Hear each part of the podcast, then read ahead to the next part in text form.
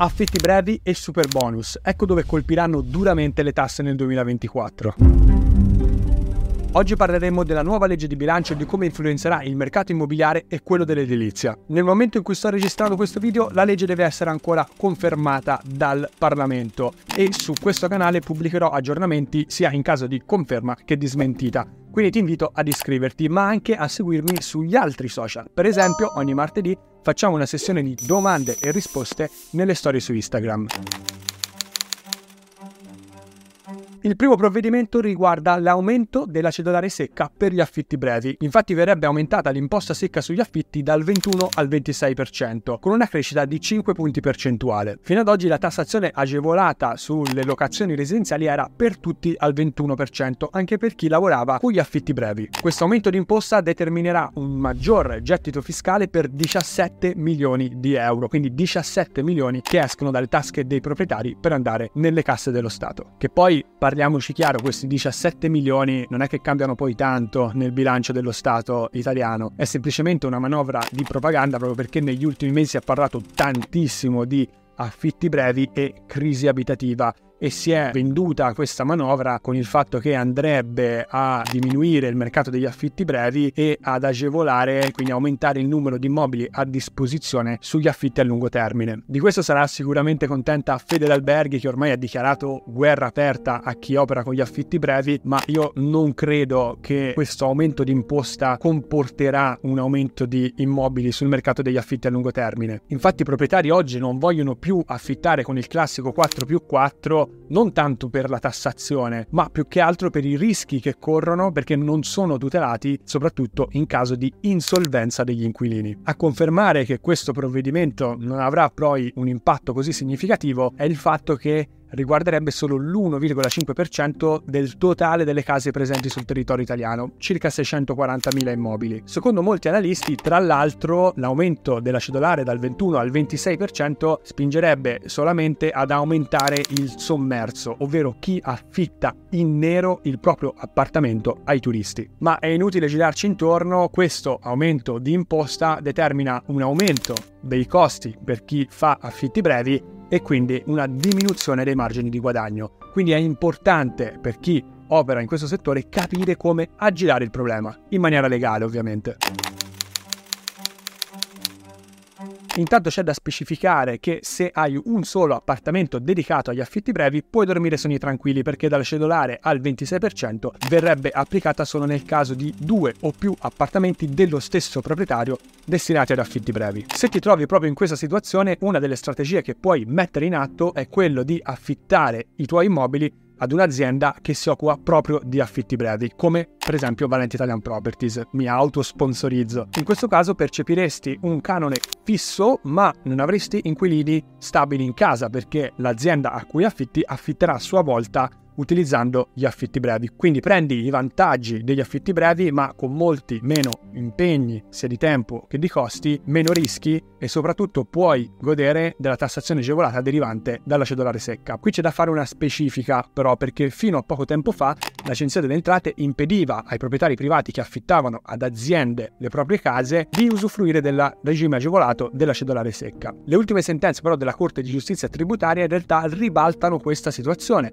perché hanno giudicato ingiusto non poter applicare la cedolare secca per i proprietari di case che affittano ad aziende. Stando a queste ultime sentenze, potrai godere infatti della cedolare al 21% anche se affitti ad un'azienda. Un ulteriore vantaggio è che la cedolare secca in questo caso viene applicata solo dal canone che viene pagato dall'azienda al proprietario. Nel caso invece il proprietario privato faccia affitti brevi direttamente, la cedolare secca viene applicato sull'ammontare totale dei prezzi pagati dagli ospiti. La seconda strategia che puoi mettere in atto è quella di utilizzare effettivamente una partita IVA. Se hai due o più immobili destinati agli affitti brevi, questa potrebbe essere una strada da seguire perché la cedolare secca non è assolutamente il modo fiscalmente più intelligente di gestire gli affitti brevi. Per esempio potresti optare per una partita IVA forfettaria dove la tassazione è solo del 5%, oltre ai contributi ovviamente, oppure nel caso di fatturati più elevati anche per l'apertura di una SRL che ti consente di portare in deduzione tutti i costi relativi all'attività di affitti brevi, quindi bollette, pulizie, biancheria, qualsiasi cosa e pagare le tasse, pagare le imposte solo sull'utile che rimane in fondo. Quindi la gestione con la partita IVA ha diverse opzioni che si adattano dal proprietario che ha un paio di immobili da gestire fino ai grandi proprietari con un buon numero di unità immobiliari. Un altro provvedimento che va a colpire il settore degli affitti brevi è l'inserimento del CIN, il codice identificativo nazionale. In questo caso secondo me si tratta di un'iniziativa positiva che tende a regolamentare il settore degli affitti brevi. Non è niente di nuovo perché già a livello locale, comunale e regionale erano previsti dei codici di autorizzazione da parte del comune, delle province, delle regioni per fare l'attività di affitti brevi. Semplicemente questi codici verrebbero unificati a livello nazionale. Cambiamo aria e ci spostiamo in zona super bonus e qui le cose si fanno abbastanza pesanti. Bevo un attimo perché prima di dirvi queste cose devo essere idratato.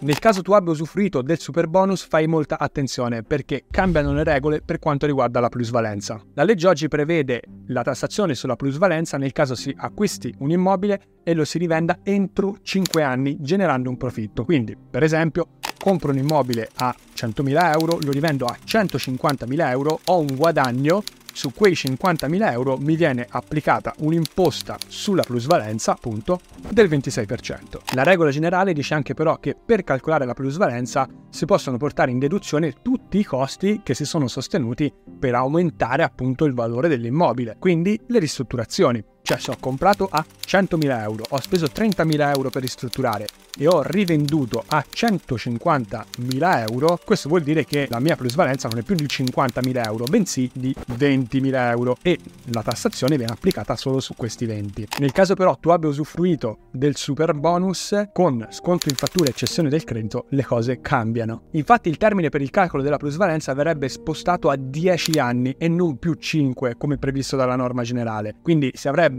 tassazione sulla plusvalenza per 10 anni dopo la fine dei lavori. Oltre a questo, nei primi 5 anni non puoi portare in deduzione il costo dei lavori ai fini del calcolo della plusvalenza. Quindi facendo l'esempio di prima, se hai comprato a 100.000, hai speso 30.000 per ristrutturare e hai rivenduto a 150, ma hai utilizzato lo sconto in fattura, quei 30.000 euro non li puoi scontare dalla plusvalenza. Nei secondi 5 anni, che quindi poi portano nel totale di 10, la deducibilità del costo dei lavori sarebbe al 50%. È necessario specificare che queste misure non si applicherebbero nel caso di ristrutturazioni con super bonus ma senza sconto in fattura nel caso di prima casa e nel caso di proprietà derivante da successione. Ma cosa fare se invece ti trovi proprio nella situazione di aver utilizzato lo sconto in fattura e devi vendere entro questi fatidici 10 anni? In realtà c'è poco da fare, purtroppo, se non aspettare appunto la decorrenza dei termini.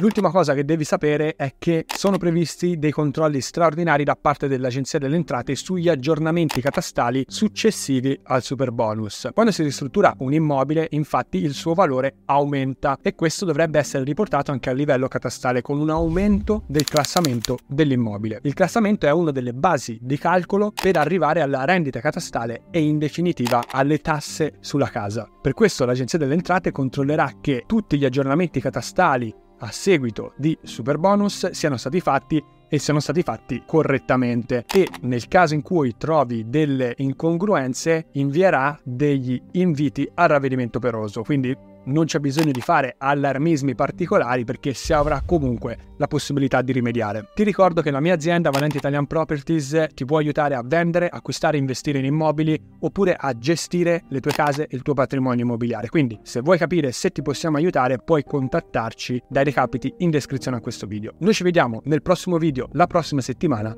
Ciao!